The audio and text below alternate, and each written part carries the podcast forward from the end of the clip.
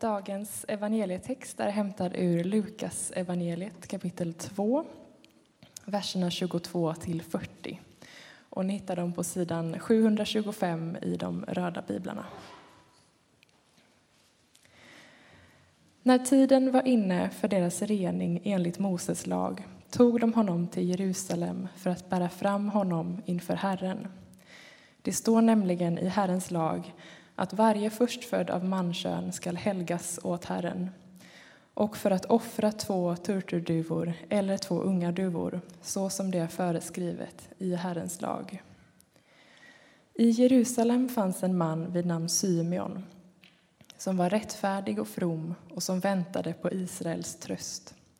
Helig ande var över honom och den helige anden hade uppenbarat för honom att han inte skulle se döden förrän han hade sett Herrens Messias. Ledd av anden gick han till templet och när föräldrarna kom in med barnet Jesus för att göra med honom som deras sed enligt lagen tog han honom i famnen och prisade Gud och sa Herre, nu låter du din tjänare gå hem i frid som du har lovat.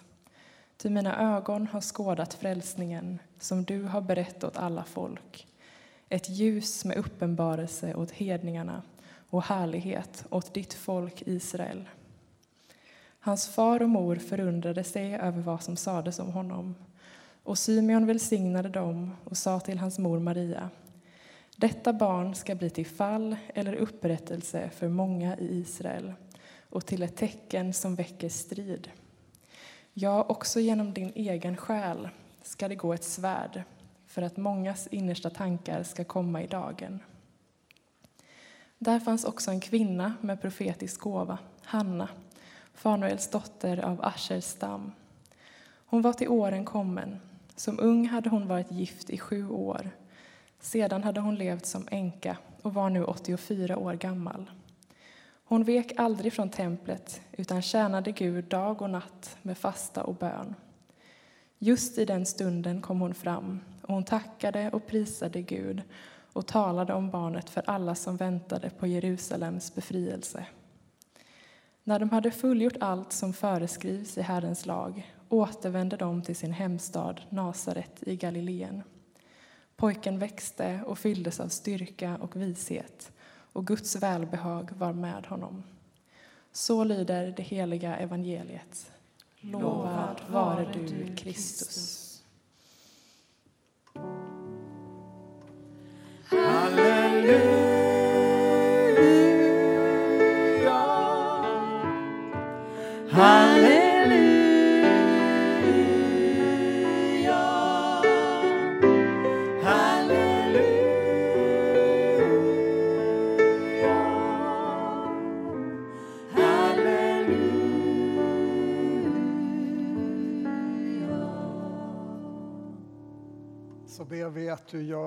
ditt ord levande för oss. Amen.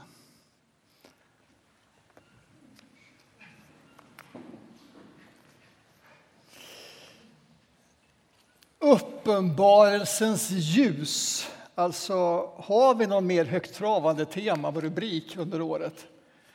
Jag tänker att vi behöver ta ner det där lite på jorden, så jag tänker att jag skulle visa en bild vad uppenbarelsens ljus handlar om. Ja, det där är avtäckandet av den senaste Volvo XC90. Det eh, skedde i december förra året. Eh, kanske en del var där. Det finns ju en och annan som jobbar på Volvo här.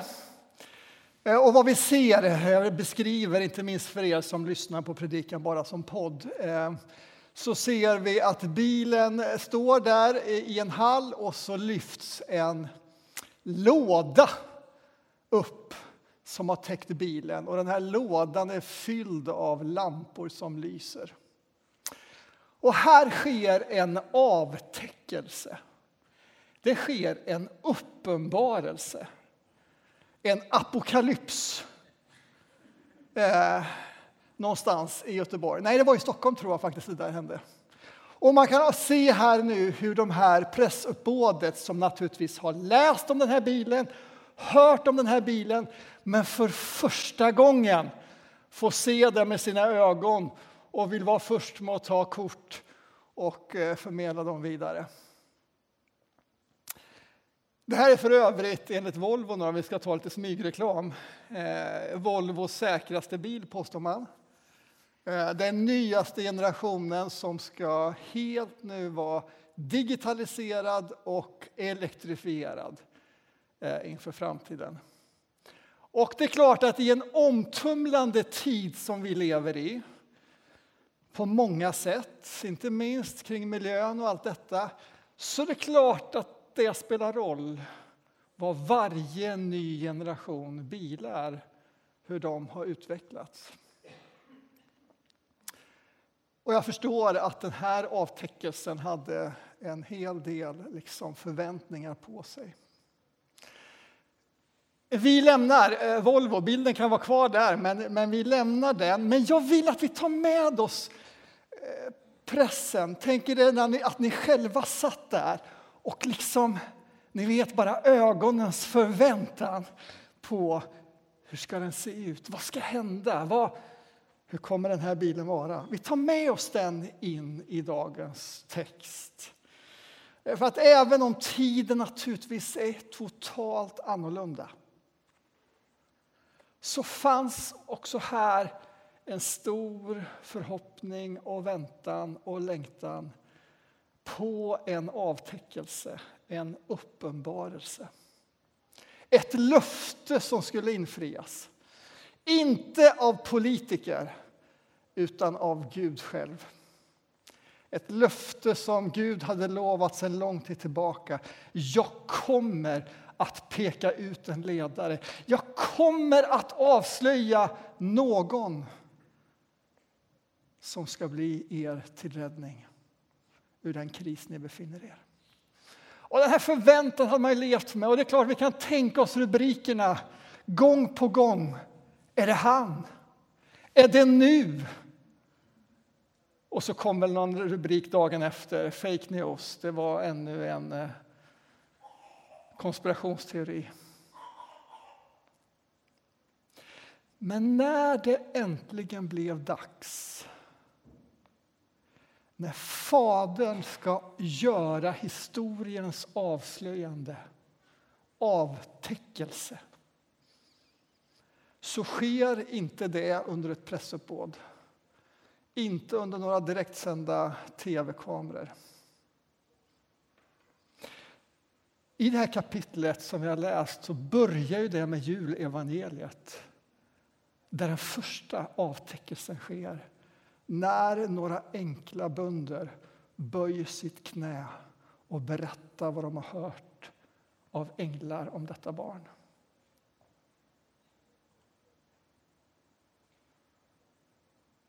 Och så en tid senare, några veckor senare, så är det dags igen. Nu i templet. Och där möter vi då Symeon och Hanna som inte bara har den mogna åldern gemensamt eller att de trivs så oerhört att dagligen vara i templet. De har det gemensamt, att deras liv på något sätt är öppet och vänt mot Guds ande. Och Guds ande hade avtäckt, avslöjat för dem. Ni kommer att få se honom. Och jag kan bara ana Symeon, hur han vecka efter vecka, kanske år efter år går till templet och funderar. Är det idag? Och jag vet inte om han gör som eh, profeten Samuel när han ska välja ut den första kungen till Israel och tittar efter liksom ståtliga män som på ytan verkar vara rätt personlighet för ett tufft uppdrag innan till slut får se att det är den enkla lilla herdepojken David. Kanske är det någonting av det som händer när han ser bland alla familjer som naturligtvis vimlar den här dagen i templet av samma anledning som Josef och Maria. Ser, där är det. Jag tror inte att utseendet stack ut. Jag tror inte att det är någon gloria som lyser i knät. Utan det är just Anden som avtäcker ännu en gång för Symeon denna sanning. Han är det. Vi kan ta nästa bild. Det är en målning från 1600-talet av Rembrandt som kallas just för Symeon i templet där han håller Jesusbarnet. Kanske är det Hanna också där i bakgrunden. Det här är två uppenbarelser, avtäckelse som sker. Är vi med? Andens stora glädje är att få avtäcka Sonen för våra liv. Andens stora passion är att få lyfta upp det som täcker honom för att göra honom synlig. Därför att när vi ser Sonen så ser vi också Fadern. Och vi ser vem Gud är.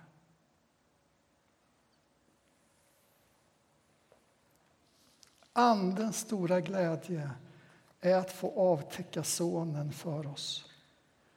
Och det som Hanna och Symeon ser vill Gud att du och jag ser. Jag läser igen Symeons ord, fast nu från folkbibelns översättning. Mina ögon har sett din frälsning som du har berett att skådas av alla folk ett ljus som ska uppenbaras för hedningarna.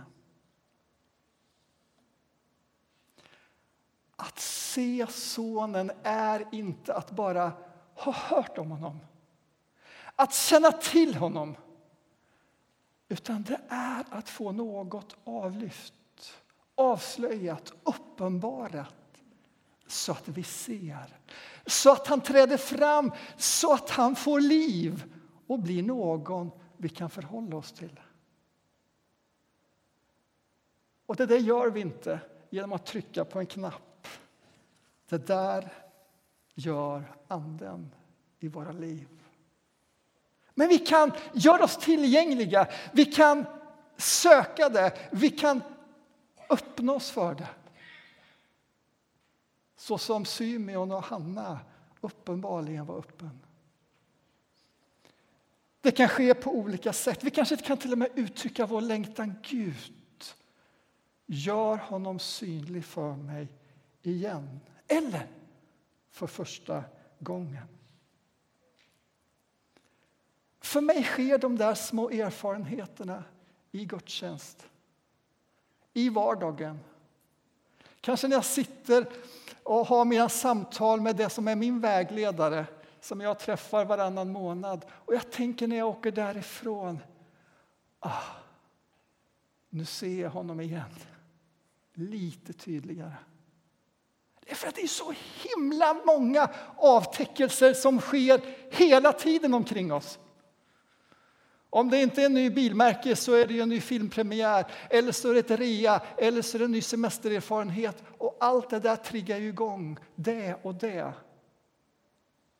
Och blicken fäst på allt detta. Och jag behöver att Anden lyfter av, orienterar min blick. Nu menar jag inte att det är ett sökande efter en upplevelse. Jag menar inte att det är ett dagligt temperaturmätning på vänta, hur mår jag, hur känner jag, var finns Gud i mitt liv, hur är tron, var... Det där självupptagna leder ju mer eller mindre till förtvivlan. Men när jag upplever att åh, det är någonting som täcker honom. Det är någonting som gör att jag inte riktigt ser honom så får jag be heliga Ande, låt mig göra det igen.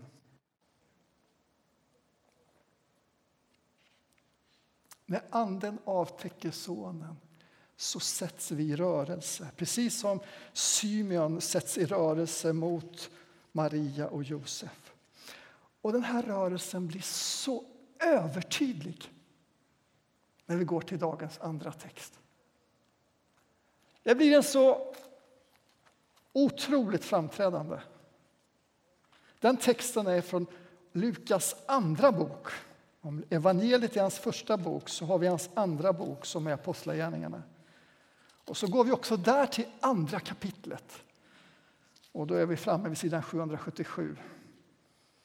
En bra sida. I vers 41 så beskrivs den första församlingens skeende. De tog till sig hans ord och lät döpa sig. Och den dagen ökade de troendes antal med inemot 3 000. De deltog troget i apostlarnas undervisning, i den inbördes hjälpen, i brödbrytandet och bönerna. Alla människorna bävade under och tecken gjordes inom apostlarna. De troende fortsatte att samlas, hade allting gemensamt. De sålde allt vad de ägde och delade ut åt alla efter var och ens behov. De höll samman och möttes varje dag troget i templet och i hemmen bröt de brödet och höll måltid med varandra i jublande uppriktig glädje. De prisade Gud och var omtyckta av hela folket och Herren lät var dag nya människor bli frälsta och förenas med dem. Alltså det är en sån beskrivning som man bara liksom, fanns det några bekymmer? Och vi behöver inte läsa mycket längre än gå till nästa kapitel så dyker bekymren upp. Så vi behöver inte vara oroliga över det. Men när det här skeendet som verkar påverka tusentals människor i huvudstaden i landet som ritar om deras vardagskartas liv. Vad är det som får denna rörelse? Vad är det som är bränsle till det?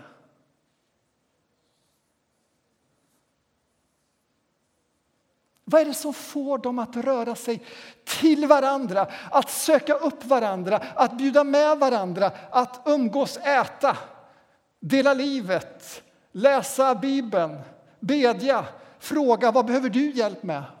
Och bjuda in en till i det hela, och en till. Och varför inte nästa dag bjuda med en till? Allt i en anda av glädje och tacksamhet. Hade de tagit sig i kragen hade de läst några nya självhjälpsböcker vi vet i kapitel 2, och många av er har läst det kapitlet om pingstdagen och Andens beröring och utgjutande. Och hur, hur Petrus den där dagen kliver fram och ställer sig på torget i Jerusalem. Och så igen berättar han om sonen. Och då händer det. Folket som tidigare hade lämnat honom hängande övergiven på en träpåle får nu en avtäckelse och de ser, inte med sina fysiska ögon, vem han är. Och det väcker någonting i deras liv. Vad ska vi göra, Petrus? Och så sätts den här rörelsen igång när de säger ja och tar emot och låter den helige Ande på det sättet verka.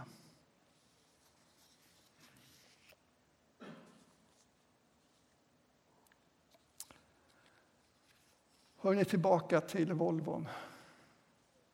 Eller till ni som jobbar med bilar. Helt ärligt, tack för att ni ägnar er kraft, er kompetens, er vardag till att göra vad ni kan för att göra morgondagens bilar lite smartare och framförallt lite mer miljövänligare. Vi förstår att det är fullständigt nödvändigt. Och jag förstår att den där avtäckelsen hade betydelse. Samtidigt kan vi väl ana att vårt samhälle är i behov, desperat behov av en djupare uppenbarelse och avtäckelse.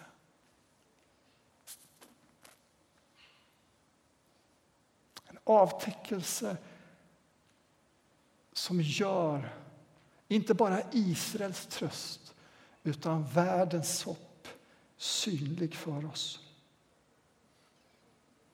Han som profeten Jesaja beskriver så här.